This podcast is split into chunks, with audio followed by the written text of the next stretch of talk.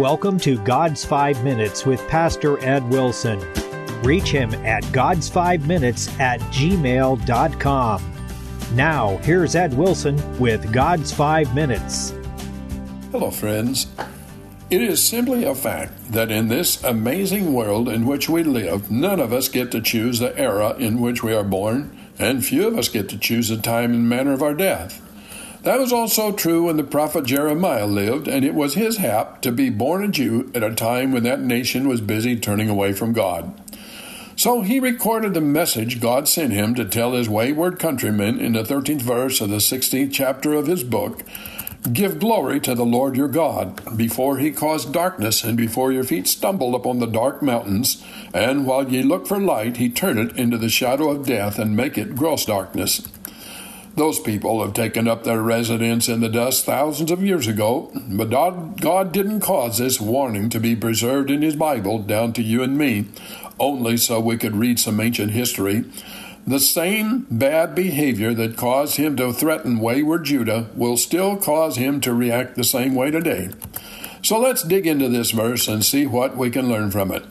The word translated glory is from the Hebrew kabod, and its first meanings are heaviness and burden, then riches, distinction, reputation, importance. God wanted these people to understand His word is heavy, and there is a solemn burden involved in keeping it.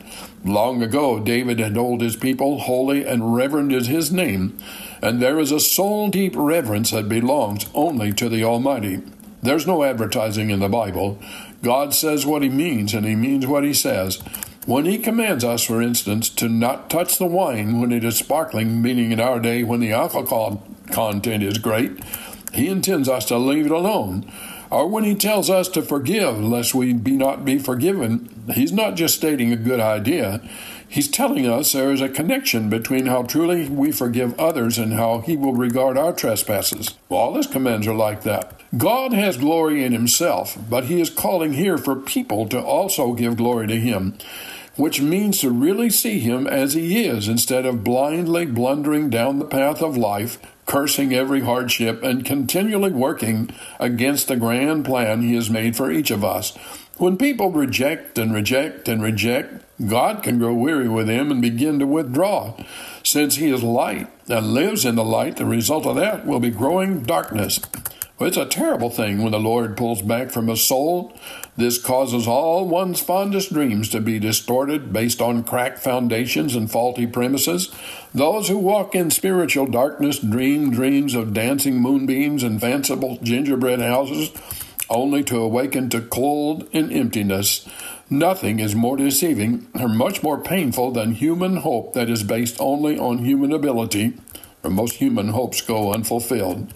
Beyond that, life has an end, folks. Yesterday's media stars are today's old people. The plastic surgeon's knife and skincare creams can only do so much to preserve pretty faces. Those who have found their greatest delights in the athlete's physique or raking in the tycoon's millions have got to see it all lose its value as all earthly things do. The Revised Version renders this phrase, before your feet stumble on the twilight mountains.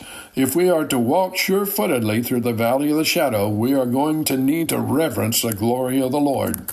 Life has an end, folks. Palestine is a hilly land.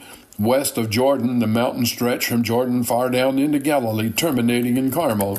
Tabor's isolated peak rises from the high plain of Esdraelon, which in the south is shut in by hills spreading over most of Samaria.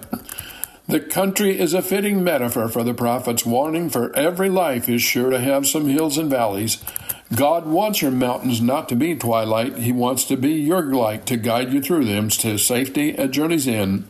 The foolish Judeans didn't listen to what the man of God gave them.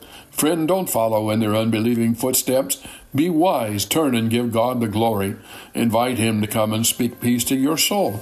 Have you talked to Him today? You have been listening to God's Five Minutes with Pastor Ed Wilson.